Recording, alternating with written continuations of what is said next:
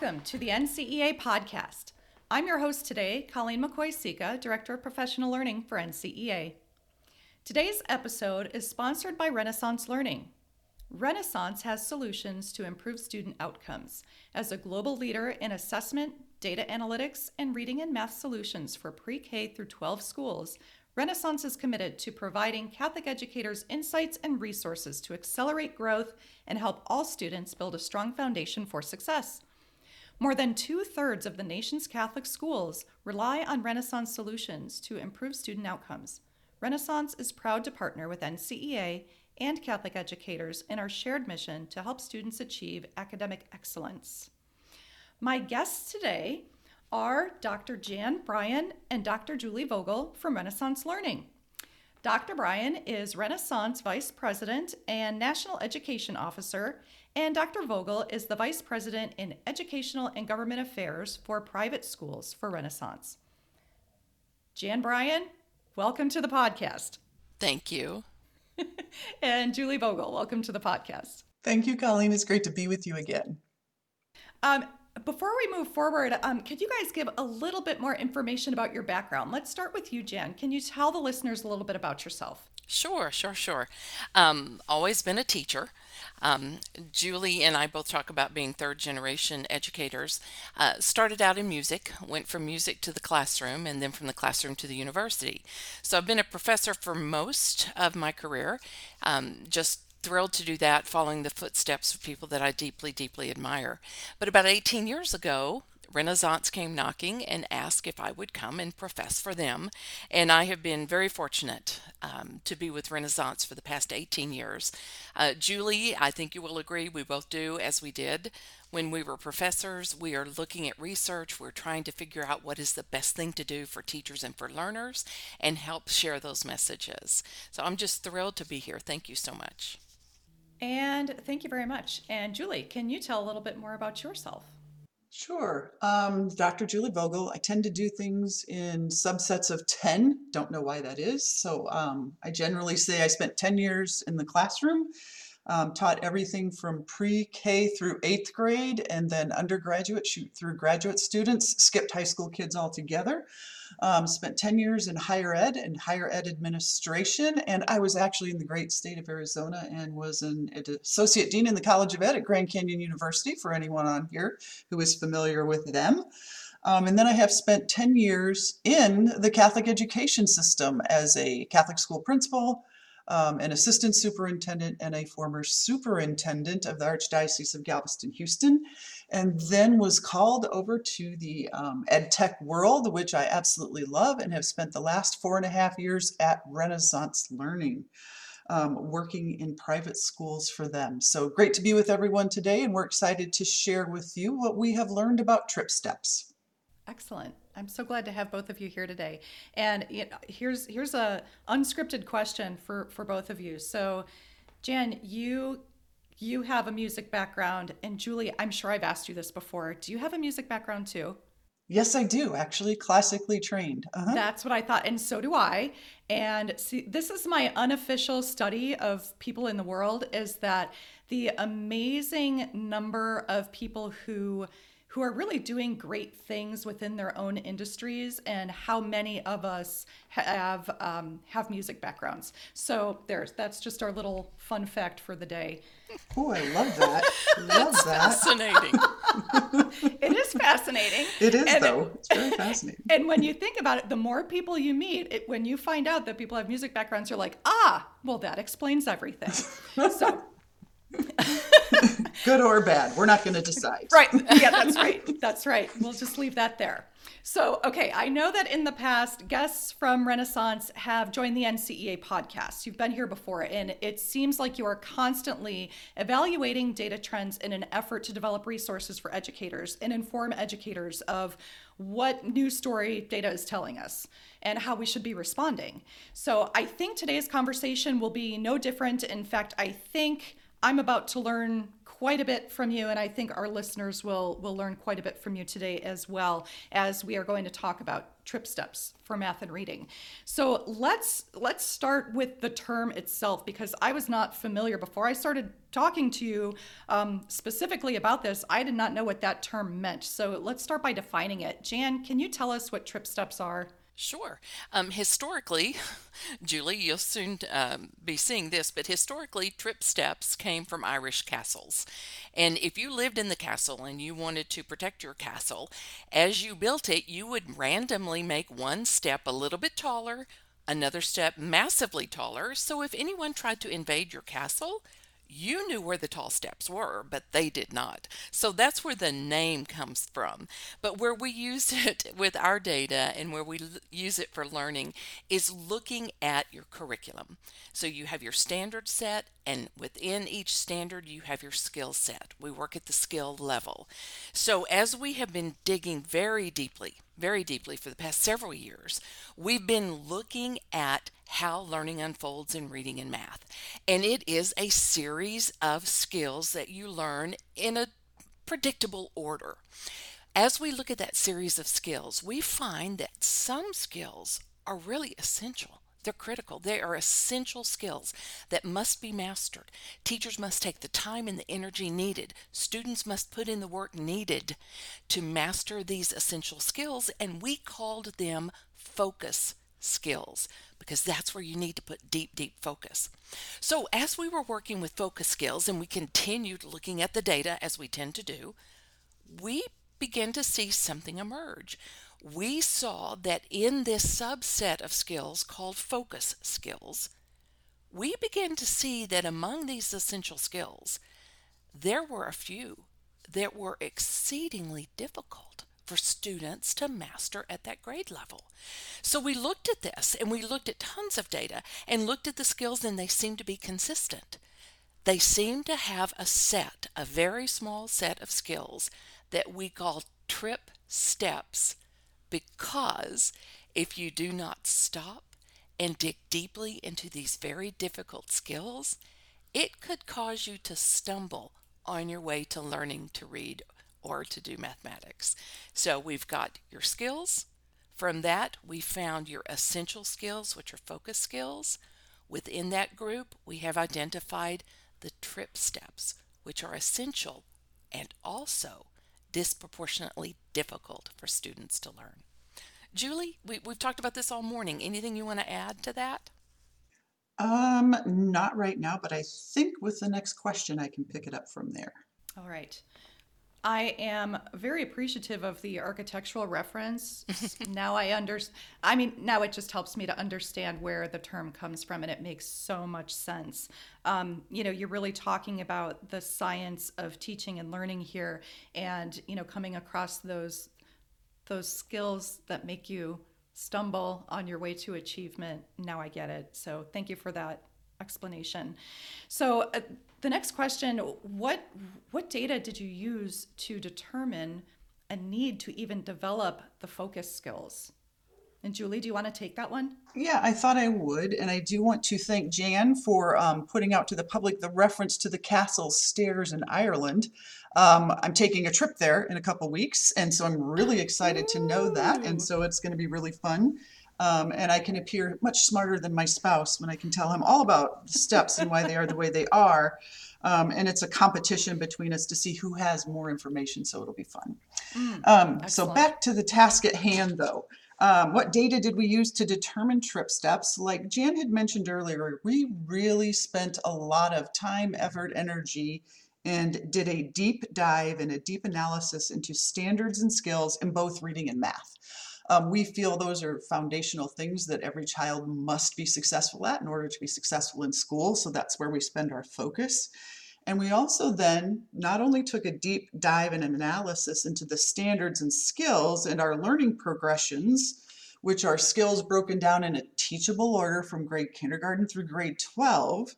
So we took a deep analysis into those, and then we took a deep analysis and a deep dive into students' responses to our STAR assessments right? And we have over 2 billion data points from our STAR assessments alone, which really help us understand what students are learning, what they know, what they don't know, how that happens, and what order that happens.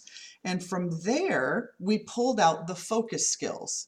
And as Jan has mentioned, our focus skills really became important during the pandemic because those were the priority skills that we knew every single child had to master at his or her grade level in order to, for learning to continue to move forward.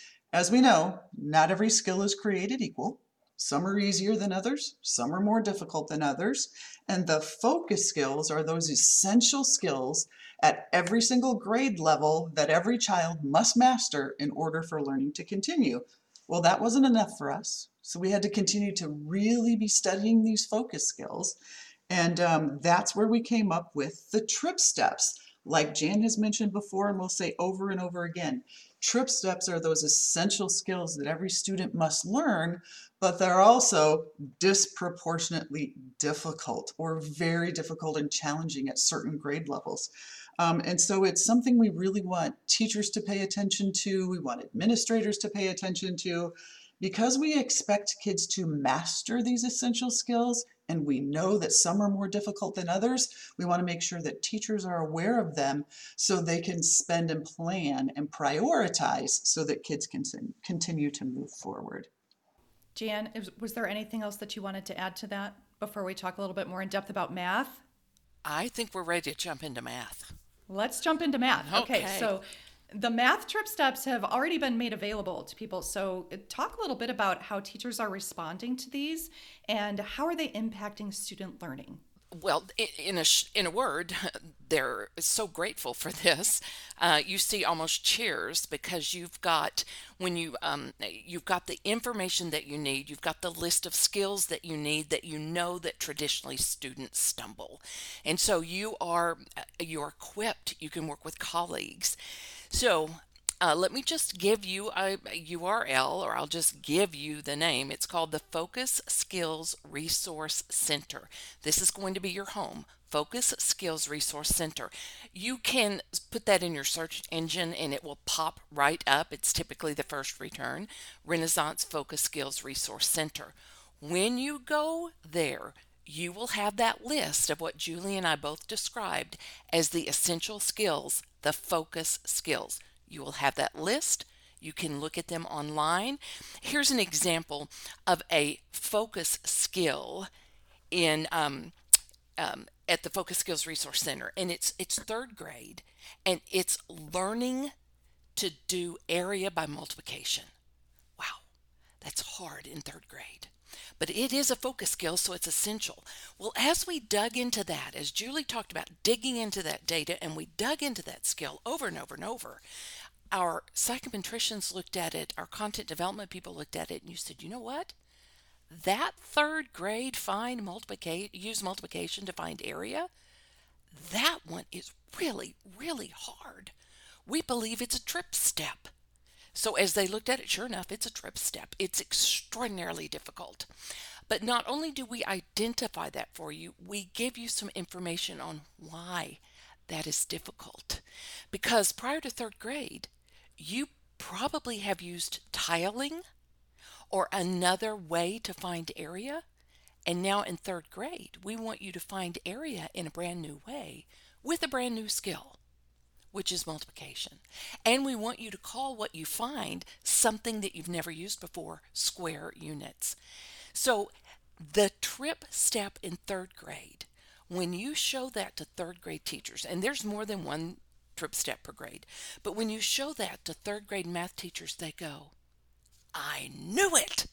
I knew it was tough. So, what we do is give you the information so that you can gather together a team. And what you need to understand about a third grade trip step is that all teachers are working toward that third grade trip step. Every work that you do is preparing teachers along the way. We do have a document that you can download with the math trip steps. And indeed, I don't have a, a, calculation, Julie, you might know. I don't have a calculation of how many times it's been downloaded, um, but I tell you it is there and it's been downloaded often. But teachers love the confirmation that they knew that was difficult.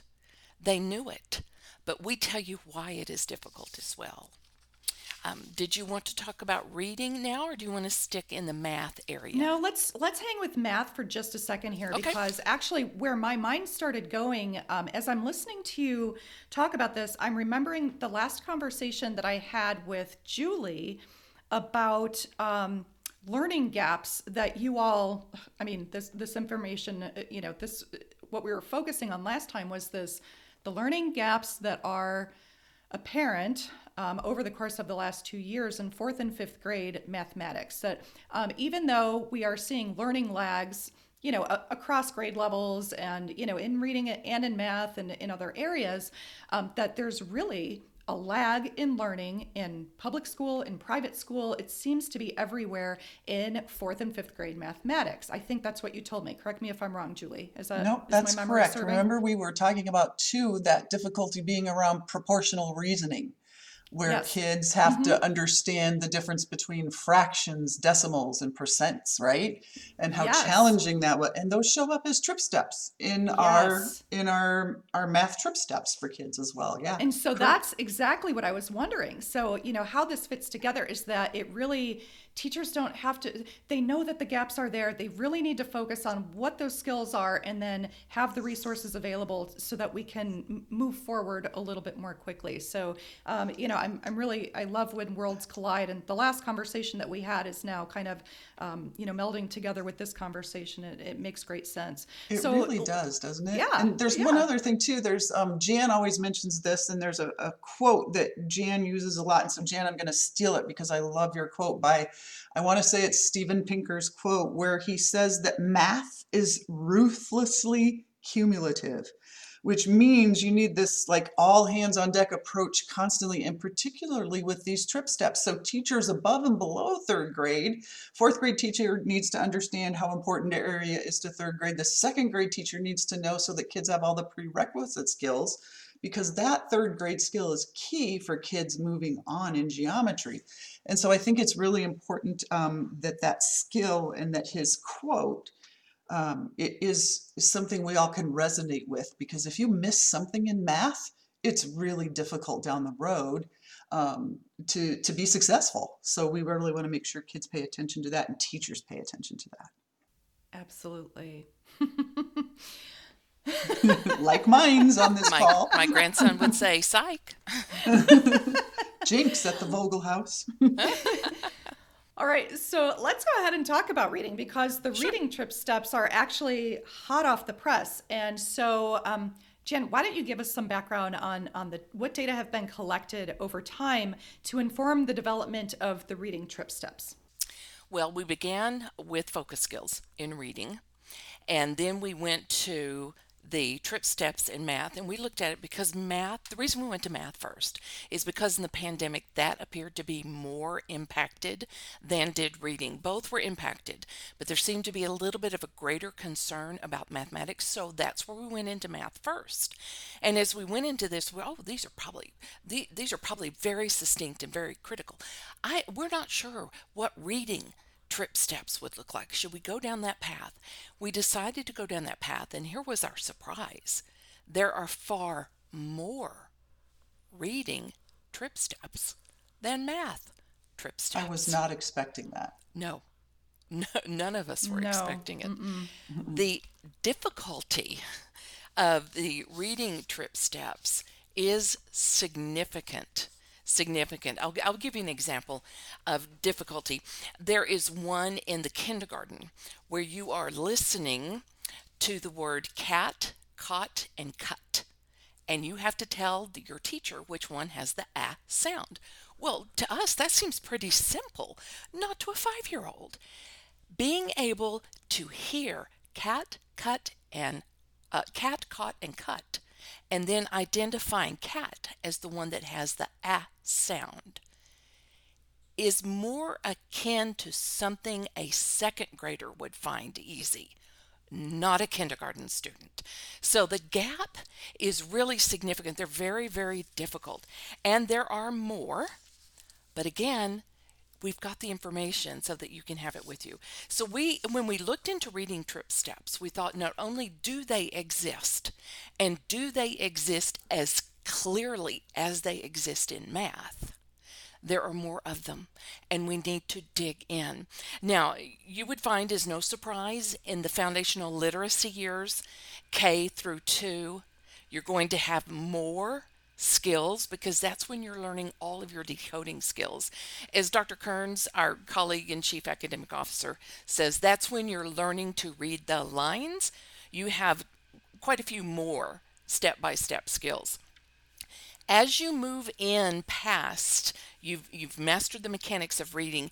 Now you are reading for information, for joy, to learn something to inspire. You are reading between the lines. And while you do not see as many reading trip steps as you would in the earlier grades, you do find some very interesting stories. And again, Julie, jump in because we talked about it all morning long. Seventh grade Oh, reading. Poor seventh graders. Oh, i- mm-hmm, if you know a mm-hmm. seventh grade teacher, give your appreciation, your gratitude, send them sunshine. If you know a seventh grader, just let them know we got you. We got you. Yep, we know you're going to do this. there are, I, I believe, proportionately, I believe, Julie, this is correct. Correct me if I'm wrong. Proportionately, the greatest number of reading trip steps are in the seventh grade. Correct. Yes, there there is an incredible amount of difficulty Yeah, in and- seventh grade reading And let's skills. just look. I happen to have my trip steps here with me. I've been playing with it all morning. Um, uh, quite a bit on author's purpose, quite a bit on cause and effect. But here's one in seventh grade. Read um, two letters to the editor, one professional and one less professional. Determine the author's choice, uh, word choice, and why the author chose those words. Okay, excuse me. How many seventh graders read letters to the editor? And how are they going to have the skill to think about the author's word choice? They don't know the author. They don't have the background knowledge of the issue. So, how are they going to determine the author's purpose in deciding to go less professional or more professional? I mean, those are the type of skills, very deep thinking for seventh graders, very deep thinking for anyone. But when we looked at that, we were very surprised to find that story. And it Uh, requires them not only to be able to read it and to understand it and to figure it out, but generally we ask kids to perform it by writing about it. And so that's also adds to the difficulty too in that English language arts area is not only do they have to think between the lines and do they have to really know these things at a deep level, but they've got to be able to produce it back out in written form. So it's pretty challenging for a 12 and 13 year old student who is also going through all kinds of cognitive changes at that time, all kinds of social changes at that time, and there's just a lot going on in seventh grade. So I was a I was a junior high teacher for for a little while, and um, I always say uh, developmentally seventh graders and high school sophomores are those are just developmentally uh, they're really hard to be with um, for a lot of reasons. I think they probably have a hard time being with themselves at those developmental levels too. There's just a lot going on, right? And when we think about um, what's happening educationally, like when I reflect back on uh, just even the the schedule that I had with them because my my genius principal uh, Carol Williams I don't know if she created the schedule but um, she at least protected the schedule. And for seventh and eighth grade we had separate times for uh, language and reading. So I would see the Huh, seventh graders idea. twice a day for these two different classes. And we would focus on language and writing in one and reading in the other. And i remember um, because i had both the seventh graders and the eighth graders that i would see multiple times a day for these courses. And reading with the seventh graders it was so much more fundamental than what we were doing in eighth grade. And um, now reflecting on, on what you're saying to me it makes sense. So I, I think we were doing it the right way. That was a long time ago but i think we were doing it the right way. And i think that may be necessary to really spend the amount of time. You so many people think that at the junior high level we, we already taught them to read. They learned reading in third and fourth grade right? Right. But no, look at look at what you are telling us. Look at what you have found, what the research is telling us. And so still teaching reading at the 7th grade level, that this is quite fascinating to me. Super important for kids. There's actually at the 12th grade level a reading trip step, understanding mm. vocabulary and context. I mean, that's deep, deep, deep teaching. Understanding what you're reading in the context. Kids have trouble with context. So we're constantly teaching students to read. Wow. All right. Well, I knew I would learn a lot. So um, this has been a fascinating conversation. Is there anything, because I want to ask you about, I want to switch gears and ask you about convention in a minute. So is there anything else that you want to wrap up? Any final thoughts or conclusions about Trip Steps before we move on? Please go to the Focus Skills Resource Center. The document will be downloaded and available to you very soon. I, I, I want to say early next week, but I will say very soon. Right, and it's free to everyone. You do not have to be a Renaissance customer in order to access and utilize anything from the Focus Skills Center.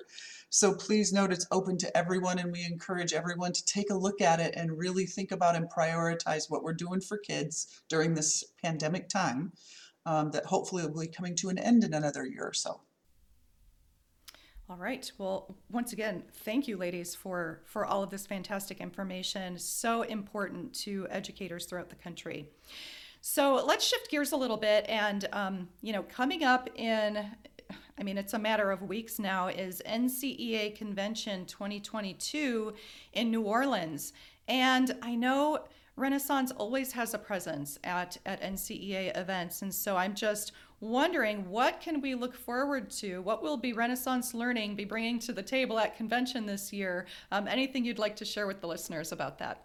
Well, you know, um, we're pretty excited about coming to NCEA. It's always one of our favorite conferences of the year. And uh, Dr. Gene Kerns is presenting.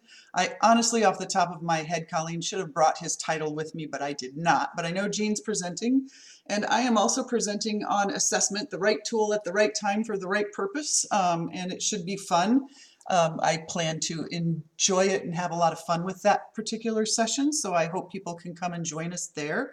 We're also hosting the uh, Superintendent's Breakfast, so we'll be there for any of our diocesan leaders who'd like to join us. It should be a great time, and I'm really looking forward to learning about what's happening. And all of our salespeople will be attending sessions with all of the participants this year, we decided it was a better use of everyone's time if we sat in on sessions and listened and learned and tried to gain a deeper understanding of what our Catholic teachers and leaders are going through.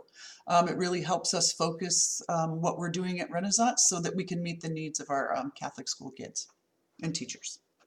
Fantastic. Yeah, we're excited. Well, great. Yeah, yeah. I think you'll have a great time at convention, I'll, and I look forward to seeing you there too. Oh, good! You're going to be there. Oh, of Yay. course, of course. I wouldn't miss it. nope, one of my favorite conferences. All right, so um, just in closing today, I, I just want to thank Dr. Jan Bryan and Dr. Julie Vogel for joining me for another, you know, fascinating conversation um, about about math and reading and all the research that's occurring at Renaissance. Um, thank you so much. Thank you to Renaissance Learning for their continued investment in educational excellence and in Catholic schools, as well as for continued partnership with NCEA. Thank you both for joining me. I appreciate your time and your wisdom and your brilliance. This has been a great conversation. Uh, thank, thank you. you. for having us, Colleen. We love being a part of this group and um, highly value our partnership with NCEA. Thank you. All right. Well, I'm sure we will talk again, again in the future. And um, thanks so much to our listeners for joining us for another NCEA podcast.